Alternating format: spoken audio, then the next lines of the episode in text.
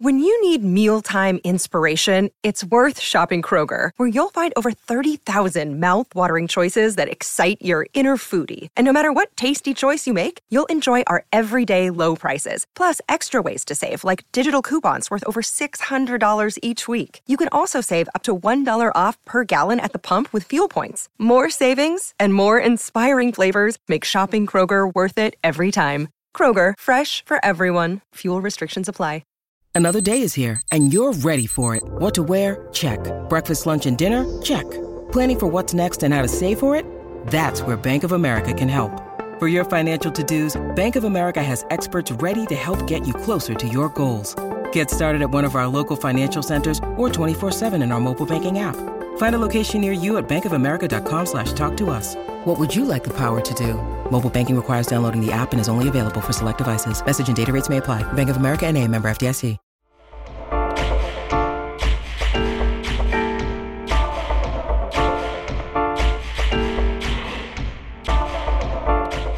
What's up, everybody? Welcome back. I'm super excited to come to you today, Monday, July 11th. Why does that matter? Well, we're covering drum corps right now. We're in the midst of the first competitive drum corps season since 2019. And I want to kind of take a different approach than some past episodes and look at where things are kind of happening competitively. Um, you know, right now, corps are traveling in their respective sort of tour routes. So we see a lot of corps kind of in different areas of the country, whether it be the East Coast or the Southeast. Um, a lot of corps in the Midwest as well as the West Coast. So we see similar groups of corps kind of competing night to night. So we'll get a sense looking at some of the competitions of where these corps are at. Um, but by no means would I say that I am going to compare numbers from one show to another in the same night or or even really night to night for a single corps. Um, I think the numbers are more useful as a representation of one single given night, um, being able to obviously look at the rank, um, look at the sub captions, and then um, most important is is the spreads possibly where we're kind of getting an understanding of how much room is around a given corps competitively and what that means. Judges leaving room for other corps to be in between or is it only like three or four tenths? Um, three and under specifically meaning things could flip at any point. So i'm going to do my best to sort of stay true to that because i think we get trapped sort of trying to compare numbers across multiple shows or like over time and like that's not always the most helpful because the numbers don't really progress in a in a linear way. Um, i also had you know the pleasure of going to clifton new jersey this weekend for the drum corps associates show. For people who don't know that is the all age circuit. That's where i came up. Um, i marched the connecticut hurricanes for five years. Um, and that is where I currently am working as a program coordinator in the Battery Rangers. So I got to hang out with the Hurricanes all weekend, got to check out the show, also got to check out a little bit of the Bushwackers, the Caballeros, and the Reading Buccaneers. Um, and I can definitely tell you, drum corps is alive and well, even at the all age level. Um, I think some of the corps have taken a hit with their size, certainly, but the quality of what's getting put out, I would say, is improved from 2019, which is super cool because I think people sort of look down on DCA. But I can tell you, you know, I, I got my start there 100%. And a lot of people I marched with went on to not only march DCI, march WGI, but also teach an activity or design an activity. So it's a really valid place to to start. And it was really cool to just check in with DCA. And I think it's been really informative to have a, a small hand in the pop with Drum Corps Associates, which with the all age thing, um, because it's always running parallel to DCI and it kind of informs each other. Because I think DCA, DCA has a lot of people that are before the DCI experience, but also there's individuals that go back when they're a little bit older that want to still participate in drum corps, um, kind of post their DCI experience. So it's it's interesting. It's always cool to check in with that, and it was definitely informative. So um, last thing we're gonna hit today. Um, well, I'll say this. Uh, another thing I want to talk about today is just a few of the shows that I checked out between last week and this week's episode. Um, a couple more shows are coming out um, on YouTube, on Flo, just things are trickling out. And uh, I wanted to check those out and give you kind of my thought process on what I saw for a few of these programs that we maybe didn't discuss on the previous episode. Um, and then we're going to close things out here with Rick Subel, the artistic director of Carolina Crown, to uh, discuss Crown season so far. So um, that was a really fun conversation to have with Rick. So, first thing I want to do is jump into some of these recent shows for the last three days, starting with Crown Beat down in Lexington, South Carolina.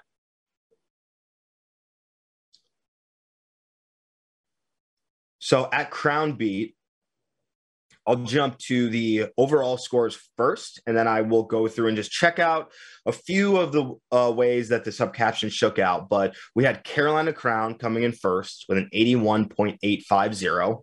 We had the Boston Crusaders coming in second place with an 80850, so a full point.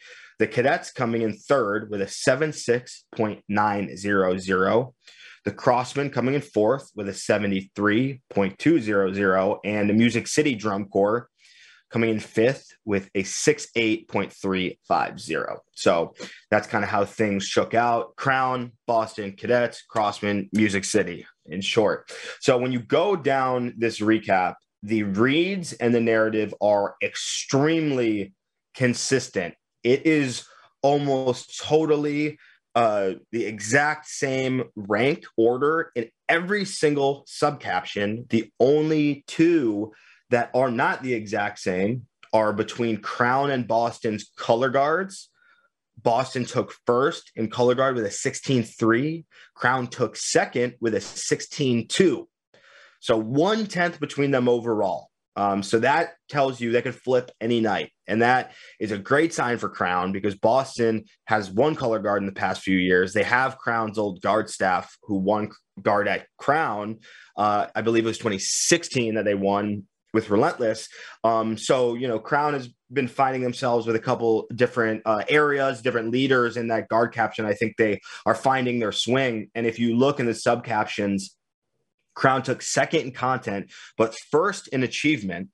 And then they took, uh, Boston took first in content by two tenths um, and actually got second in achievement by one tenth. So, all in all, it's super tight between them. And that does tell you Crown's guard could beat Boston's at the end, um, at least as of this date, which I believe this was the ninth. The other area to take a look at in this show's subcaptions are percussion. So uh, Boston actually took first in percussion with an eight uh, 8.2 in content and 8.1 in achievement and a 16.3 overall. And Crown took second in percussion with an 18.1 in content. That's one tenth different a, a seven nine in achievement. That's two tenths different and a 16 overall with three tenths in between. And again, with the three tenths, I think you could say that that could flip any night. Um, when you look at these type of numbers, uh, you can also look to who is judging and their taste because all judges do have taste. We have Chris Romanowski judging. Um, he's somewhat of an old school guy, um, I believe, from New York area. He now lives in Atlanta and he works with uh, Atlanta CV. Um, but he might be a little bit more into Boston's rudimental style. Um, they present things in a really straightforward way that is digestible on a first read, whereas Crown has a lot of different styles of music and metrically and from a rudimental standpoint it's a little bit more um, hybrid and it is potentially a little bit more complex for someone to take in in a first go. So um, three tenths again that's not anything to to freak out about for us crown fans such as myself.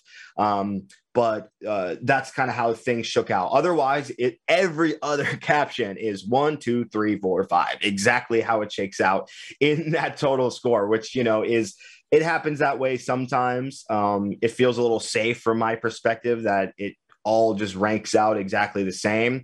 I think a couple things of note here are the spreads in that total caption too. Crown and Boston, they're pretty tight with a point, but there's so much room in between even one point.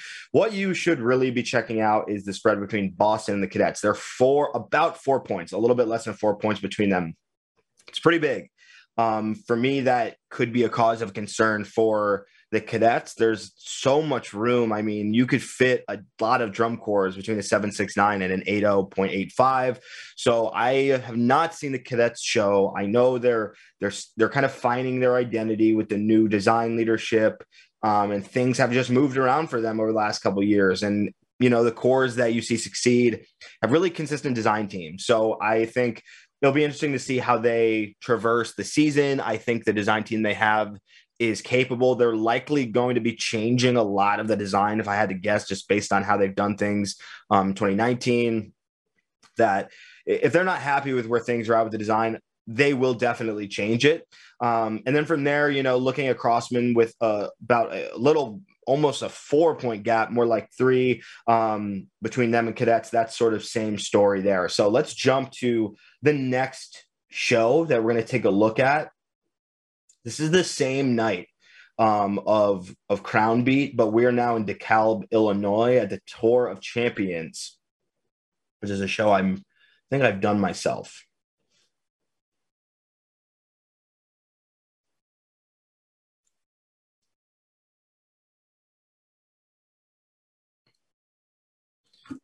So we're going to start again with the the total numbers, and then we'll jump into any uh, of the the recap stuff that's worth mentioning. In first place at this show, we've got Blue Coats with an 80.45, so they've hit that box four.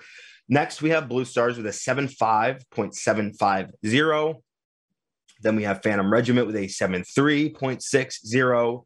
We have the Colts with a 70.050. And then we have Madison Scouts in fifth with a 68.75. So let's go across this recap. I'm going to just check out, see if anything is wonky. Um, so far, it kind of looks straightforward in terms of how that overall rank shakes out. The Madison Scouts did beat the Colts in one side of the general effect sheet. We see Phantom Regiment actually received fifth in visual uh, proficiency from B. Mascaro, and then we have Colts uh, in third in visual proficiency and Madison Scouts in fourth. So there's actually some some you know good sub caption sort of integrity there. Um, you know, making a call, putting Phantom in last place in that show and visual proficiency. That's kind of what you like to see. When we go to visual analysis, we can see the Colts got fifth while the Scouts got fourth. So that's flipped from that total same deal with brass. We've got Colts in fifth and the Madison Scouts in fourth. And then maybe the most notable thing that shook out from this show, when we look at percussion, we got the Blue Coats in first with a 15-5. We've got the Blue Stars in second with a 14-4. That is definitely substantial. 1.1. I mean, there's so much room underneath that for other groups. So that's that's pretty substantial for them. Then we've got Phantom Regiment. We got third overall of the show, got fourth in percussion, with Colts coming in third in percussion by a tenth. Phantom got 14 and Colts got a 14 1. So that is definitely interesting. Um, I have not seen much of either group. I believe Mark Hunter and Sean Womack are the leadership team at Colts now. They are definitely a solid team, a lot of experience. And Phantom, we've still got Rob Ferguson, um, I don't know who's running the battery. I know James is more an ensemble coordinator role. Um, so those two are interesting. Colts beating Phantom in percussion, definitely um, a notable flip on that one. And then just you know to to follow the formula of the last show that we covered, we got five points between the Blue Coats and the Blue Stars. Um, that you know, tells you the Blue Coats are sitting in this top three type of area. They're in box four, and you know, Blue Stars are a perennial finalist. Um, but there's so much room with that five points, and then there's another around a little bit less than two uh two points with Phantom um, behind Blue Stars. That could put them in 15th. They could put them in 16th. Um, and looking at scouts with this six eight point seven five, I I struggle to see if you know if they can make finals uh, being this far from even Colts right now at a small show with only five. So um, definitely a lot to, to digest within that show. And the uh, the next and final show we want to check out is the DCI West show here in Stanford, California. This took place last night, July 10th.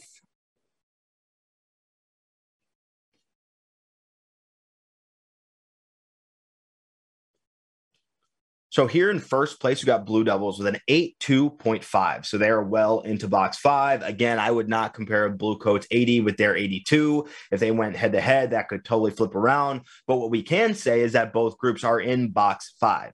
Or uh, apologies, in box four. If I said box five before, that was uh, incorrect. They are both in box four. And let me run back actually to that first show with Crown Beat checking out where those two teams ended up. We got Crown and Boston in box four. And again, I don't necessarily want to start comparing like splicing where things are at, but those four drum corps are in box four. So that's definitely worth mentioning because the boxes do mean something in terms of where the corps at from a consistency standpoint. So we do have those corps, um, you know, Blue Devils, Boston, Crown, and Blue Coats all hitting box four.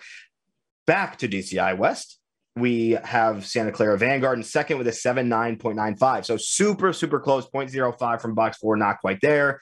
Then we've got the Mandarins in third with a 76.950. And last, we've got Pacific Crest in fourth with a 63.6. So let's check out the sub caption super quick. When I look across this, it's similar to the Crown Beat show.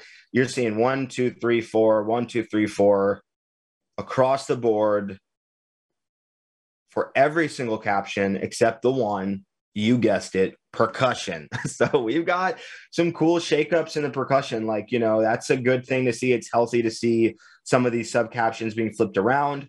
In this instance to no one's surprise the blue devils came in second in percussion. They had 8-3 in content and 8-0 in achievement with a 16-3 overall where Vanguard got an 8 4 in content, one tenth higher, and 8 2 in achievement, two tenths higher, giving them a 16 6. That's three tenths. Again, that definitely tells you it could flip, but once Vanguard, you know, and you know, Jeff Osdemore um, great dude, by the way. Shout out Jeff, personal friend. He is a North Texas cat. He went there for, I believe, his undergrad, possibly his master's. Don't want to misspeak. I know he went there for his undergrad. So he, you know, is within the sphere of Paul Rennick. He has an understanding of the idiom and the approach and style that Paul Rennick brings to the table as an arranger, whereas the Blue Devils might be a little bit different. They're stylistically about as different as it gets. Um, so I'm not super surprised. I would have guessed that that did happen, um, knowing that Jeff was judging. Three tenths, nothing too crazy there. Um, what I will say, looking at this total score, Vanguard overall is in trouble. And I'll talk more about this when we get to the design. But to have our getting close to three full points between the Vanguard and Blue Devils, that is not necessarily boding well for the Vanguard. Um, I think right now, you know, if you look to the total rank, they're probably sitting somewhere in fifth. Um, actually, I think they're exactly sitting in fifth. Again, when we start ranking these numbers nationally, it can lead us down roads where we start believing things that aren't true because really the only way we're going to know where things are at or when these corps are competing each other against each other head to head. Um, but almost three points I think Vanguard is going to have a lot of work to do um, with what they're putting out there. Um, just with some different facets of of what they're presenting right now. Um, so I, I don't want to go on a tangent with that because I do. Uh, I am going to cover that in, in a sec, but um, that is notable from a spread standpoint. That Vanguard is sitting with almost three points ahead of them with the Blue Devils. There's there's quite a bit of room. So um, that being said, let's let's jump into some of the shows that I've checked out between the last episode and this one, um, things are leaking out, whether it be legally or illegally on YouTube. Um, but I checked some of these programs out just to get a sense of where things are at. So we're going to start with Blue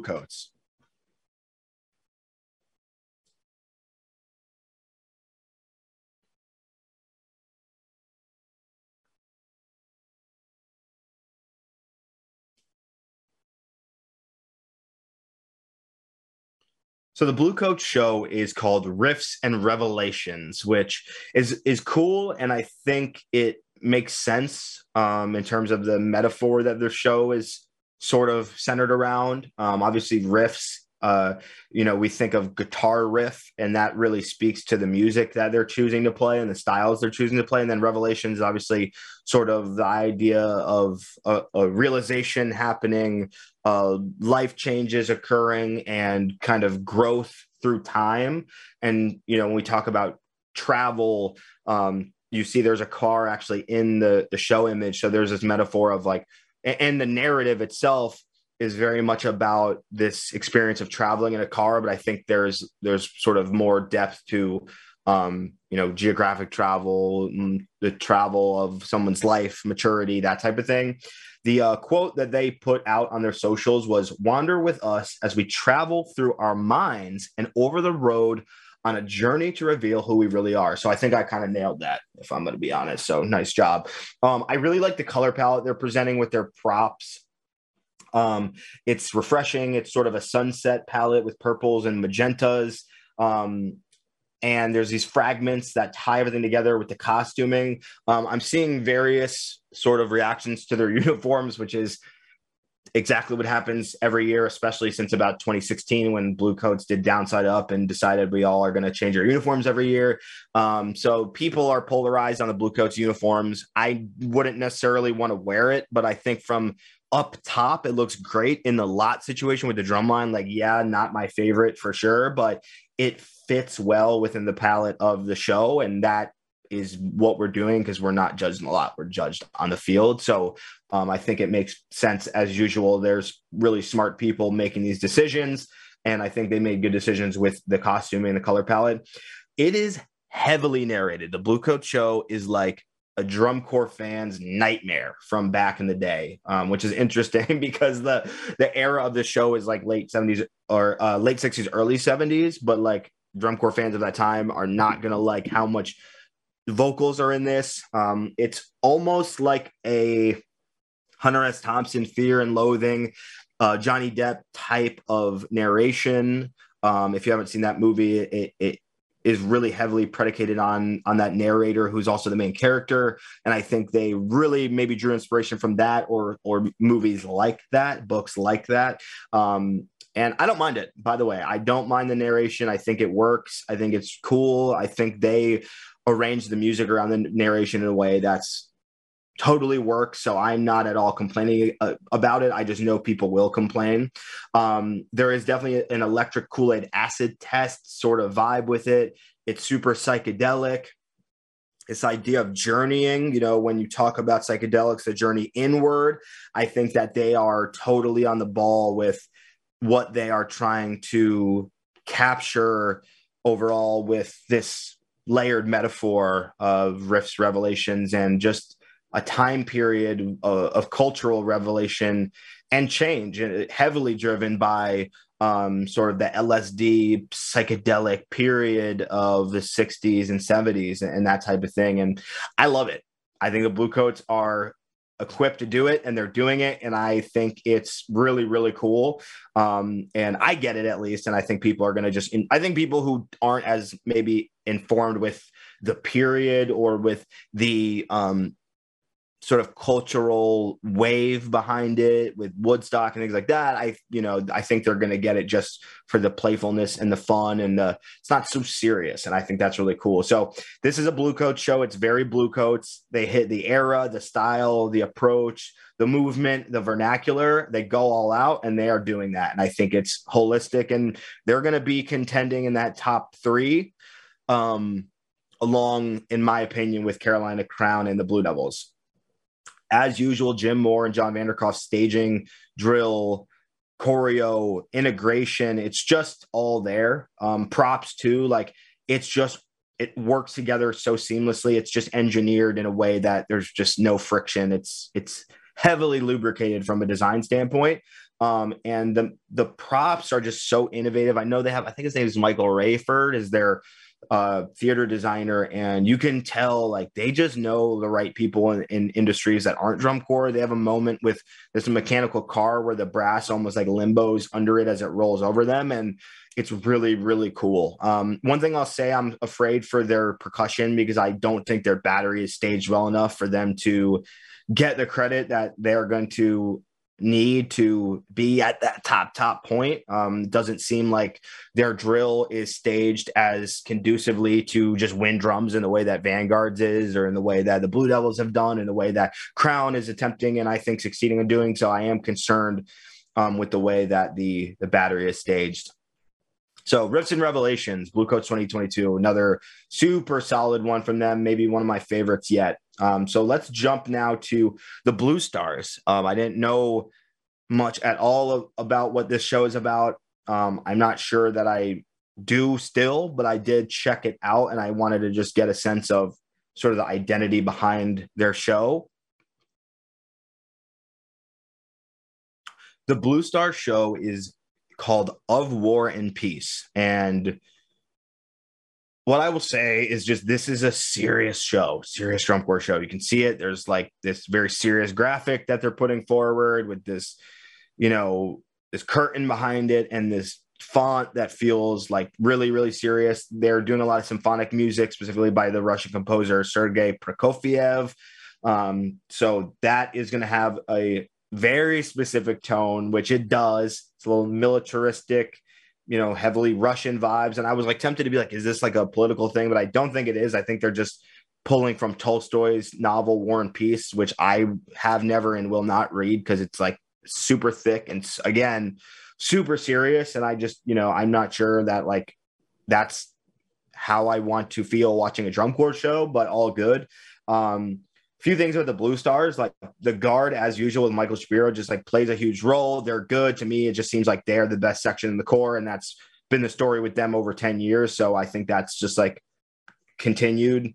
Um, the show for me, pacing wise, just starts slow, and I, I felt like the audience like just didn't have enough opportunities to respond. Like there's not a lot of moments where it's clear, like, all right, the idea is over, clap, next idea like things are flowing together in a way that i think the pacing and opening up moments and giving some moments breath would afford the audience time to respond to what they're doing um, i think the brass is pretty good for the blue stars some strong moments some really interesting rhythmic motifs that pop through and i think that is a kind of uh, output of the musical selections that they chose, and it's intriguing. And it it seems like their brass is is really strong this year. Um, the video I watched is like a little bit far to side one. And to be honest, like the battery spends an inordinate amount of time inside two, but it did not sound good. But I, I say that with the caveat that they have a new battery team and last year 2021 the like non dci dci year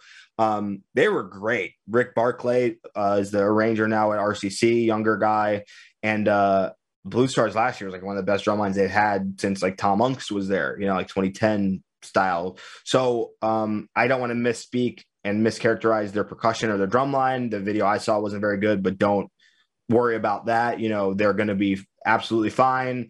Um, and, you know, I think the team that they have there is good. So this show is just serious. I just feel like it takes itself really seriously. And that's not exactly what I personally look for in a drum corps show, but I think they'll have their fans, they'll have their alumni, and uh, they'll do their thing. So we will definitely see where that shakes out competitively. So now we're going to get to the the hot take of the day, I guess, or maybe not a hot take based on their seven nine versus the Blue Devils eight two. But let's jump to the Vanguard.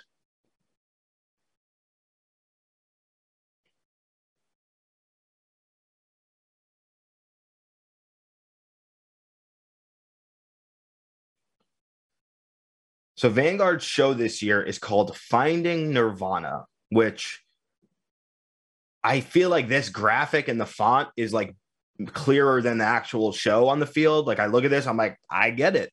I totally get it. Like Buddhist, Eastern, lotus flower, geometry, like these things that like really make sense. And there's like a clear style and entryway for it. Like this is a good idea. Okay. Um, so a few things about finding Nirvana, like the staging, the choreo is amazing.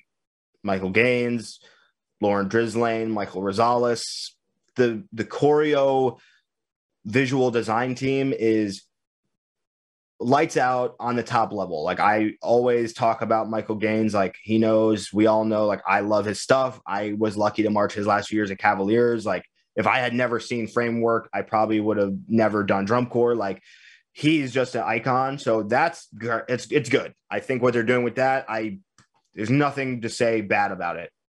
Um, you know, we've had this design team here in place for a few years now. I think since 19, 18, actually, Babylon year. For me, it's starting to feel really formulaic. Like virtuosic pit intro, Sandy Rennick like laying it down and like getting all the points. Big hit, battery segment, brass interjections or trades, battery segment, brass idea, battery segment, fold, pit idea, balladesque, brass over top, battery secondary, battery segment. Like I'm I only watched it one time, but like I feel like it's just very like them drum corps like paul is a music coordinator. Like he is making sure the battery is playing as frequently as possible. And for them like that is great for the percussion score. But from an overall standpoint it is like i don't know the music is a little bit uh predictable i guess. So you know this is no like personal thing on them. Like this is just my objective opinion or subjective rather opinion objective in terms of i don't know anything about what they're doing other than just having watched the show, but it feels like another year of this team and they there's not a lot of like risk taking being done with the music composition. So um that's just kind of my take and whatever. We'll leave it at that. Um the first 4 minutes of the show I don't feel finding Nirvana. It doesn't feel matched with this like Eastern Buddhist flavor and it's kind of weird. Um and it's just drum corps music and their percussion plays a lot and they'll get all the points. Um, the brass is good. Evan Van Doren, who's a longtime Crown alum uh, and vet and staff member, was hired to write for them and is finally doing his thing. And I think this is the best brass line they've had that I can remember. Like it's clean, it's loud, it's powerful, quality, like it's all there. Like their brass is going to be top three. I would I would argue. The brass thing this year is going to be a bloodbath because Cavaliers last uh, in 2019, rather last year, quote unquote, they got third, right? Crown Brass is of course going to be in contention, but now we're talking about Vanguard um, coming in there. Blue Devils not going to be a huge problem. Bluecoats could definitely be in that top four conversation, but it's going to be interesting how it shakes out between the Vanguard, Cavaliers, and Crown Brass, if you ask me. Um, looking at the show for Vanguard, they are visually dirty. Like their feet, the technique they're choosing to march with, it's not clean right now. They had a huge visual eruption at the beginning of this season.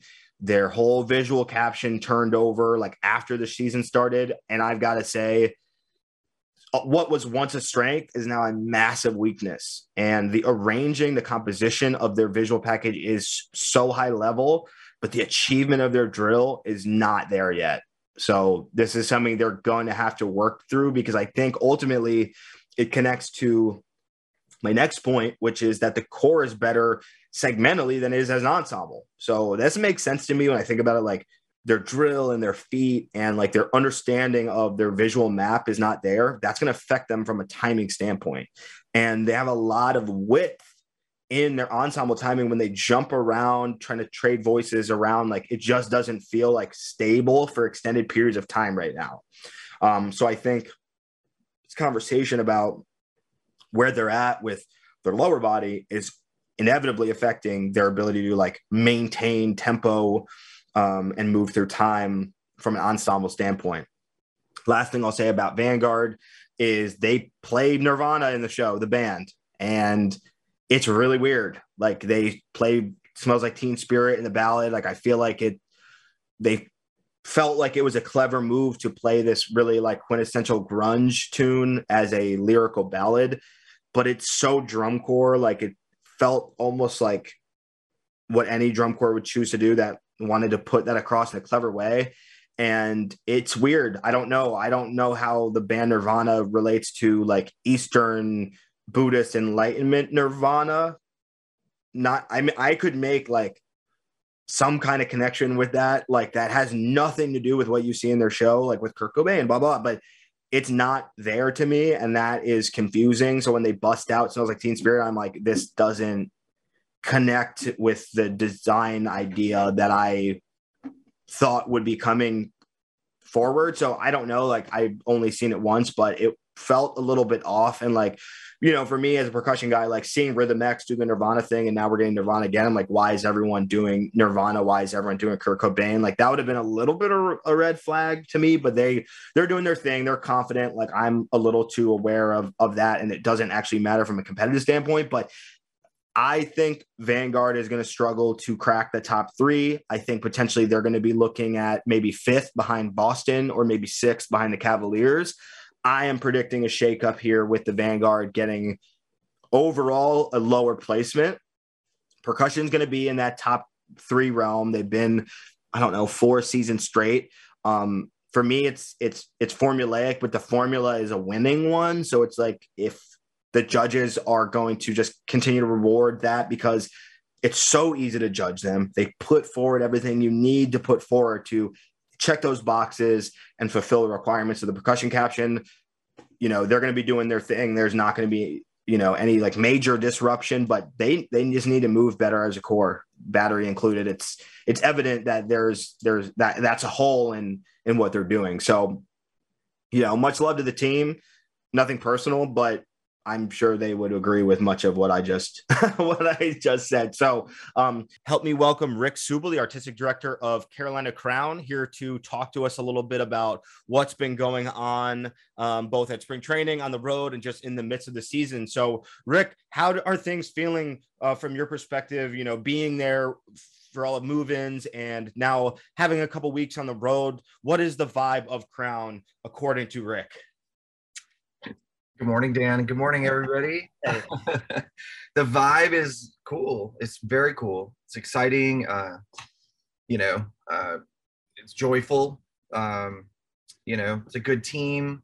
Um, you know, it's a good culture. I think um, as much as as much as anything else that we kind of tweaked over the pandemic time it's the culture of how we make stuff and how and why we're making stuff and how we interact with each other and work together. You know everything feels very team you know and it's firing kind of on all cylinders of team. You know everybody's all in 100% both feet in the water from members to staff you know um not to say that it's easy you know what i mean? Like um there's a lot of things affecting all of drum corps you know in this sort of turnaround now you know uh, from volunteer you know levels of participation to to whatever you know so there's still hurdles you know facilities are still a bear and you know they can change on a dime and you see corps all the time posting like hey we lost our rehearsal space or we lost our housing you know so there's a lot of stuff that people are struggling with not to say that it's a cakewalk but the process for us has just been a dream this whole season so far when i watched the corps, um, you know, I haven't been on the road that much. Did some time earlier.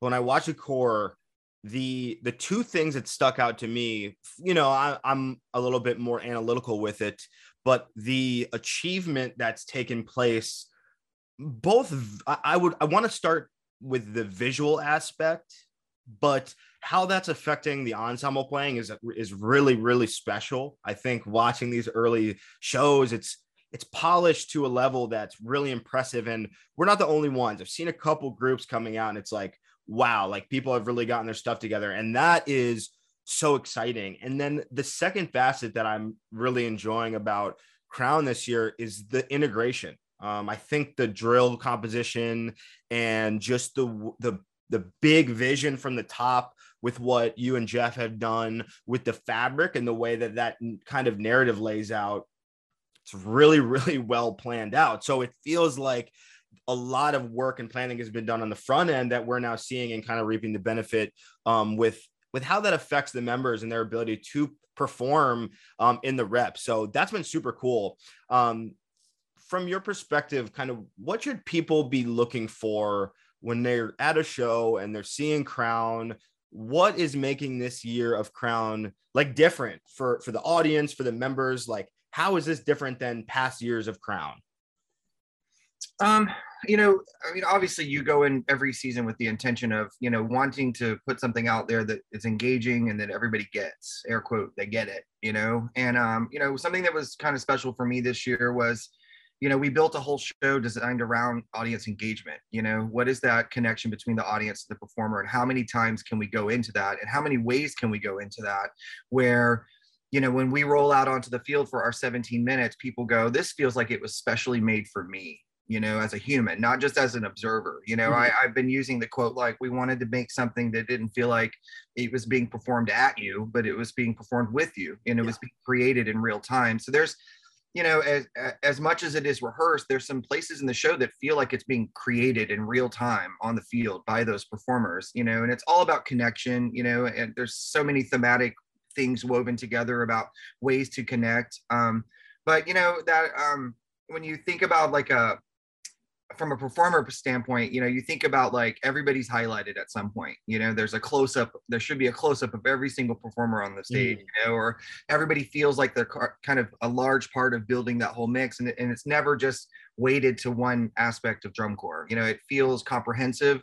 Every section's a part of the of the game, um, and every section's kind of being able to showcase their best look and their best sounds and their best performance persona. And you actually get to feel them as humans while they're performing and they're not just doing something for you to observe. And so i think that's what's kind of the most cool thing about it for me. Um, and there's lots of different ways of engagement you know? Um, you can just sit and watch it as it is and enjoy it that way. You can interact with the app. You can clap your hands. You can stand up and dance. You can scream and holler. You can shout. You can call response. You can join in in any kind of aspect. And I think the show kind of leads people down that down that way where, you know, if you go see uh, a, a Cirque show or anything like that, where there's some fourth wall dimensional performance things where the audience comes into the stands you know uh, uh, unfortunately that rule still stands where we couldn't actually go into the stands with the audience you know? So trying to bring them into the show as best we can is is pretty cool you know and we've been getting a lot of response from it that way. But um you know every everybody's their own person you know and some people want to engage this way and some people want to engage that way.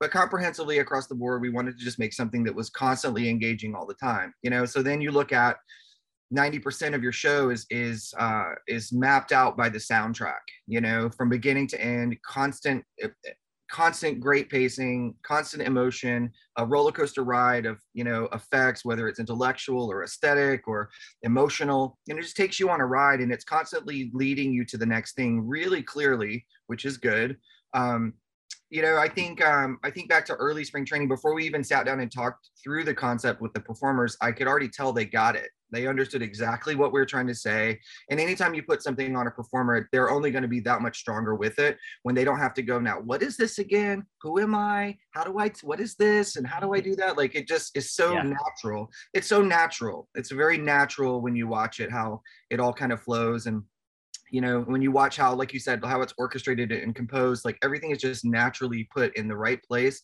to take you where you need to go so that from beginning to end there's an experience of engagement the whole time absolutely and i think something that's interesting about what we do and how it's going to reach people differently is and, and this is the drum corps kind of conundrum i guess is the there's still people coming to DCI finals that probably marched the first year of DCI ever. I mean, like it's such a young activity that we have the sort of breadth of generations from the very beginning to the very contemporary, which is like our students, the first, you know, the student, the most new student to DCI or a first year member. And I think something that Crown is doing is servicing so many different types of drum corps audience members, members, judges, everyone, where if you're looking for the high tech today, now innovation, like that's there. I think what we're doing with the app is so different and how that's going to affect experience at the end is going to be really special but for those older drum corps members who maybe aren't interested or not able or just not capable of engaging with the app side of it, we are drum coring drum corps so damn hard. Like movement two and movement five are in, in the ballad are so nuts and bolts drum corps with all of these progressive elements that we're talking about. Um, there's there's something for everyone. So I love that um, it's available to so many people where I, I, think that's hard to do in in our world um so i don't know if that's something that that you were considering is like how do we like bring in as many people across the spectrum as possible. And also, I'd love to hear more about the app and the conception behind that as well. I'm sure that's an important part of, you know, communicating the show. Yeah, absolutely. You know, I mean, um, I, as you were as you were saying that, I was thinking about um, you know, Simone Biles. You know, she just got a Presidential Medal, Medal of Freedom. You know, mm-hmm. she's this incredible athlete, and you watch this, you watch Simone do all of her tumbling passages, and you just go, "Oh my gosh!" And then the thing, the thing that most people want to say is she makes it look so easy, and it's like, no, she doesn't. Like that is hard stuff that she's doing. It's you can't deny. Yes, she looks polished and composed and prepared and you know she's ex- she's executing at that level but you can tell that it's challenging you know there's i think um you know when you talk about atmosphere or um, environmental responsibilities you know the, sure. the changing of environmental sound i think you know that while that's often um a scary thing in drum corps how do we get these, these people on the five yard lines opposite sides of the field to play together you know but there's moments that you that it's actually put on display to that you can actually see you know there's a section of the high brass where you watch them evolve and their change of sound environment happens so much over like six sets of drill because they're covering so much field space and just what they're doing that you go it's kind of like that where you go and they make it look easy but you but you go but that's not easy. You know that that is a challenge. And it's uh, it's another layer of demand while that's still you know it's in the performer's wheelhouse to be able to make look from a high level of excellence easy, you know? Um, so there's all, all kinds of things like that going on. Um, you know, I laugh. Uh, Tony Lyman, as you know, is on the design team and was uh, integral and part of, you know, the electronics and the whole you know, sort of contemporary use of the app and that sort of thing, the development of all that. Um, you know, so Tony's in the stands at a show recently, opening up the app, trying to check and make sure all the triggers work and that sort of thing. And, and a and a younger viewer, you know, a teenager is like, "Sir, do you need some help with the app? I can show you how to use it." Oh. you know, and he just chuckled. he just chuckled, and he's like, "Oh my gosh, that's so cute." But that kind of I don't want to say a divide, but you know, that level is there differently. You know. Yeah I, you know, if, if I were to be honest and say when I march, we didn't have cell phones. One that dates me, but it's also like, but yeah, but now we do. So how that's kind of cool that it's now integrated in, in, into the design of the show. Um, you know, people ask the question like, well, I want to, you know, it's going to keep me from watching things. Well, obviously, you know, when you design something like that, you purposely put it in the right places so that it is engaging when it needs to be, and it leaves you alone when it's when you don't need to do that. You know, and part of the larger um, inspiration for it was just as a as a clear level of uh, engaging the audience to say, hey, we're leaving this space for you to clap rhythmically with us in the soundtrack. We've written the soundtrack specifically for you to make sounds from the audience to feel like you're part of making this with us live, or snapping sounds, or you know other textural stuff visually that they can do with it as well. It's it started out informatively, you know, like here are informational spots of how to engage and, and interact in the show from a from a uh, sound standpoint, I guess.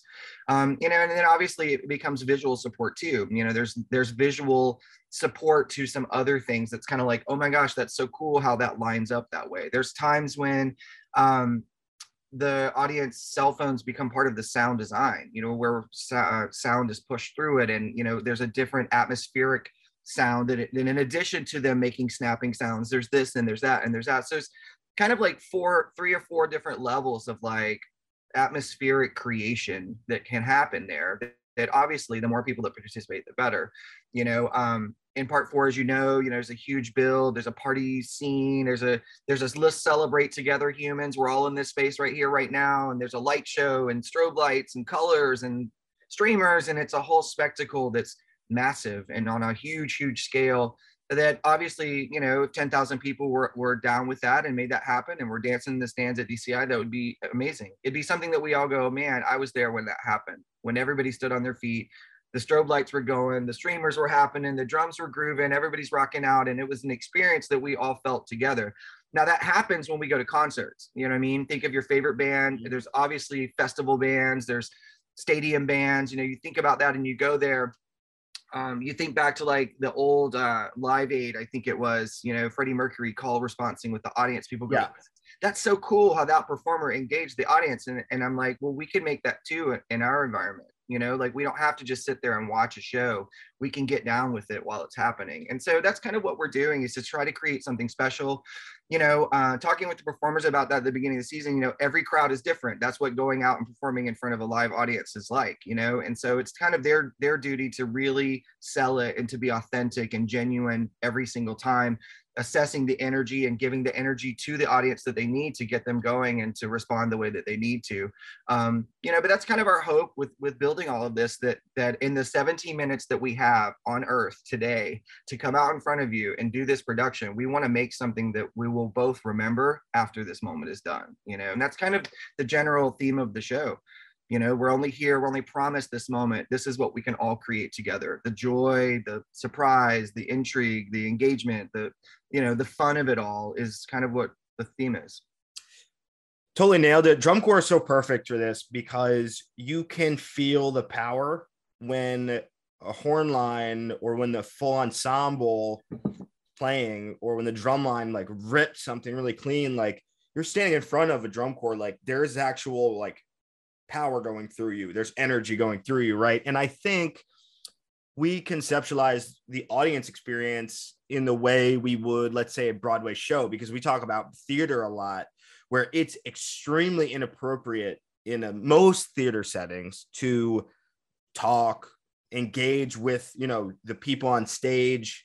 It's very unidirectional in terms of the way that that is structured. Um, and we talk about theater a lot as sort of a parallel to what we do, um, especially with indoor in terms of scale.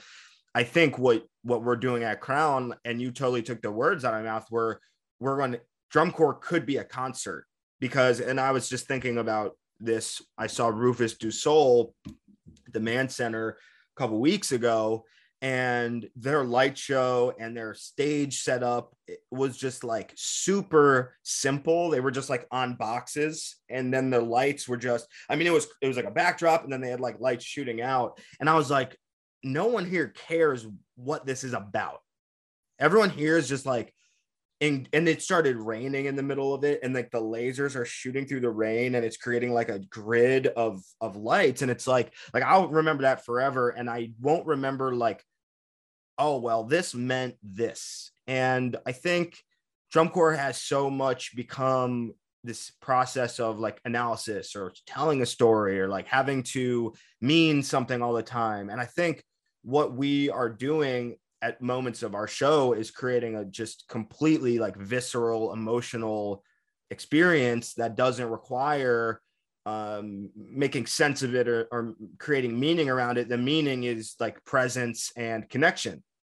Um, and your kind of example with tony is is funny because it's like the tech like broke that generational wall down and, and that's exactly kind of the message maybe of this this show. And i think this corps is is really equipped to do that because if nothing else, we are such a power drum corps, like such a nuts and bolts great drum corps, and and now we're infused with the technology of of today. And I kind of want to ask you, and I'm sure you're not like equipped in this moment to maybe like fully process it, but like, can you ever go back? Like, are you do you see yourself going back from this, or like, because I feel like how how do we turn away from this? Because this is very like to me, this is kind of a direction of the activity that is more serving to a broader audience. And I think that's it's really positive. So I know it's like mid-season, so you you might not be there yet, but I, I'm tempted to ask, like, is well, this I the direction yeah, we go? Like, well, I, I in a I can only speak for myself. You know, I'm only ever speaking for, yeah. for my for my corps, or at least the discussions in the circles of people that have been around. But like, you know, whatever the model is of this whole thing, I've been doing this since I was 15 years old, and it's changed so many times in yeah. that time. You know, not to fully date myself, but um, which is cool. You know, evolution is kind of like that. Pendulum swings happen, and it's like you know, it's a it's a call response to the larger world. You know, I think um, you know, like logistically for us, and it's just like okay, we have this giant stage, right? And um, how can we use it? How you know how do we keep everything from being like between the 30s and in front of the hash? And you know how do we use the whole stage? And when you think of props and you think of the massive stage that we have it's just kind of like well they've got to be bigger. It's got to be bigger. It's got to be bigger. Well bit bigger is more expensive. Bigger is more trucks. Bigger is the students having to logistically do this every day and push someone's got to push those things up a hill you know whatever all of that is you know we we ebbed and flowed into that place where it's kind of like okay how is more sustainable? You know what i mean? I think back to like some of my favorite shows like you know uh, 98 cadet stonehenge. Like they didn't have giant rocks on the on the field. I know what stonehenge is. No one really knows what Stonehenge is, you know, like you get it, but it the mood of it, the vibe of it, and you allowed yourself to go to a place to say, this was inspired by something, but here it is laid out as a drum corps show.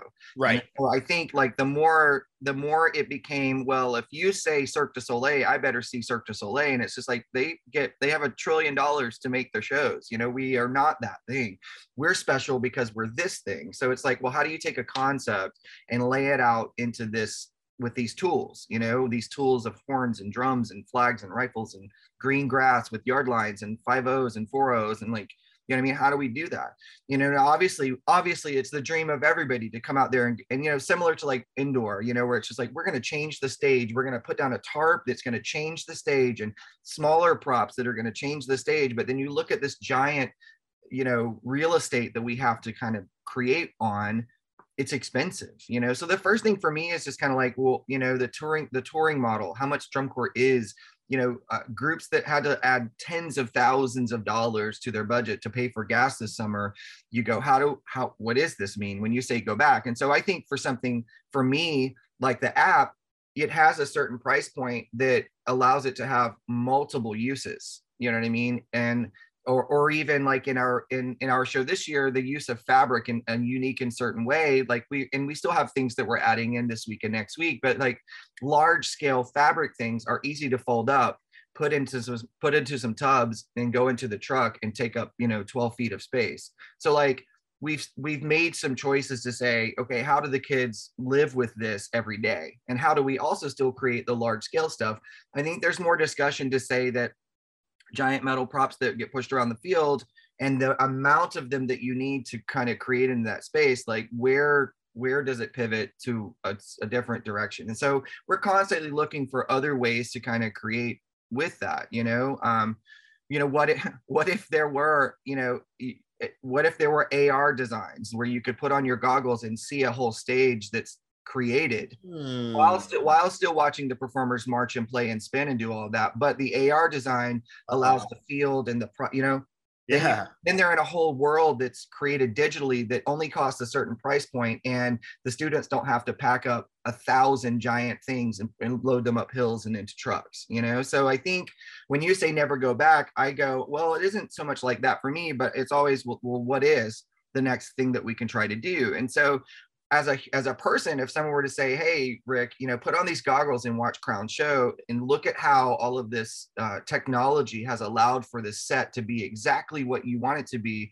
without the demand of the labor put on the students and the cost of all of that and the maintenance of all that and prop crews that have to you know a bus of prop crew just to push this stuff around the field or whatever that is like yes there's possibilities there that we could talk about you know and to look into you know and again you know when i marched we didn't have ar goggles and i'm like okay but we do now. We have you know what i mean? We have some opportunities here. So when you say never go back i mean obviously you know you you when you design you how much do you dip into the same well every year? You know i like to switch and swerve and not get compartmentalized and saying we only do this kind of thing oh that's crown they only do this you know i like how in the time that I've been there, there's been sort of an evolution into different things and try different stuff and you know go down some different avenues and and not to say that we already don't know what next year's show is going to be, but you know I think when I look at all of those possibilities, yeah, it would be cool to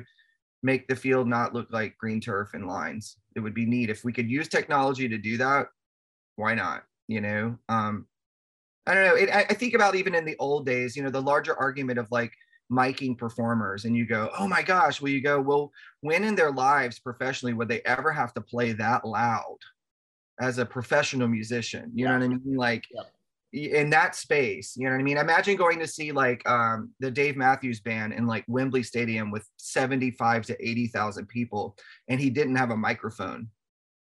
No, you know what I mean? Like That's we would have Yeah, yeah. Well, and this he'd be screaming at his top of his lungs to try to make sounds that someone could hear in the back. You know what I mean? It's kind of like and, and, you know and, and and i love it i'm i'm a truist too i love exactly what it is for what it is you know what i mean um like i said earlier you know i mean we are it's the marching it's the moving it's the choreography it's the horns and the drums and the sounds and it's all it's there's a unique special thing that we are what we are but you know what what kind of things can we allow into that space to evolve what it is so that it not only uh, continues to allow to the interest and intrigue of it all um, but also some of these things actually help the daily lives of the kids? Yes many good points made right there and ultimately i think we should be embracing different ways of presenting the medium of drum corps without losing the essence of it. And honestly, I watched the shows this year and I don't think we've lost the essence of drum corps or DCI whatsoever. Because people are like, DCI isn't drum corps, whatever, like weird things like that. It's like, mm, I am pretty sure that it is. Like, I think what the students are doing, just nuts and bolts, is so high level and so integrated, and the challenges are so multifaceted and it's like i don't see that as a loss of a of a drum corps identity. And i think ultimately like discussion i'm always having is like how we get more fans and more engagement. And i think creating programs that are inclusive like this um, in the way that they not only nod to the audience but make it about the audience and getting you know the value of being there live. Like that's such a cool thing where it's like this show is a live show built for live audience members. And it's like anyone who's ever seen a, a band live understands that difference. And it's almost like, hey, let's get butts and seats. Like, how do we get butts and seats? Well, let's design things that are for live audiences. Um, if we want to be a, a medium that works best through video, we would do that really differently, like we have, you know, in the pandemic or what have you. So I don't know if we're always like totally thinking about that. Like the way you're talking about it sounds casual, but it's like these drum corps shows, I think, to go back to being the convo, have been there's always a wall up when we talk about the fourth wall. Um, so it's like this is more concert than it is Broadway. And I think, you know, that that is sort of the future of how we keep the kids engaged, right? Because I think Broadway is very um intellectual and it's very um it's insular and sort of you must and, and drum corps can be like this you have to understand some of the technical side of things to appreciate what they're doing it's it's not as just like visceral emotional and i love that that's what we're tapping into. So i don't want to go on a crazy rant or any more of them but i wanted to ask you before we wrap what's your favorite part of carolina crown's show? I love it sounds weird saying it but this is kind of part of my personality is that it doesn't take itself so seriously you know? Mm-hmm. it, it says this is what we are we're going to have some fun with it you know uh, you know there's a tongue-in-cheek sort of nature to it i think that's playful and you know whimsical you know um but I, I like that sometimes that it's not like here here is grand concept that i am going to teach you about in this time that we are together. It's like yeah. none of none of that for right now. For these next 17 minutes we're going to come out we're going to play along we're going to have a moment together you know? And i think like there's an authenticity that comes along with that you know what I mean? I think that's a I think that's a difference maker when you watch it in person is that there's an authenticity that's not they're not trying to be something they're not. They're literally trying to be themselves you know even as an organization as a as a as a team of musicians and, and visual performers you know? Um, so that, that authenticity i think is what touches people that it just it feels different you know what i mean? Um, and I think that's what I always love in a show that I try to work on is that whatever came on before you, or if there's something that goes on after you, like that thing in the middle was like, well, that was very unique and different. yeah. You know, felt different. So I mean, that's the part about it that I love. I mean, obviously, you know, I love the ending drill passage. I think, you know, Jeff's been at Crown for a while and like he's there's a signature thing out there that's uniquely his crown, his Jeff's acted crown special now at the end. It's just it's wild and crazy and hard and awesome. And you know, um, and I and I just love how the journey of it is it, it's it's uniquely at ease. You know I mean? Nothing feels forced or like you know you just kind of go with it once it starts once it starts and you make that connection with the audience the performers and the audience then you go on the ride together and then when it's all done you're like man that was fun that was a fun fun time and you know and I've had a lot of people reach out to me, which is cool. You know, people I haven't talked to in years. You know, they're just like, oh my gosh, the way I felt when I watched that show, I haven't felt that in a long time. And it just like, it rejuvenated me. It, it was good for my spirit. It was joy, you know, all those kinds of words.